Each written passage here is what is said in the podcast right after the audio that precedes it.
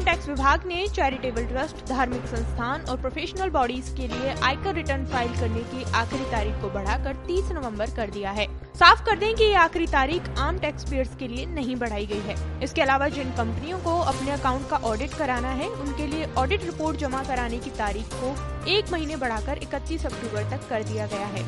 बता दें कि I T R seven form राजनीतिक दलों और इलेक्टोरल ट्रस्ट के अलावा चैरिटेबल और धार्मिक संस्थान, वैज्ञानिक अनुसंधान संस्थान, विश्वविद्यालय कॉलेज या अन्य संस्थानों द्वारा फ़ाइल किया जाता है।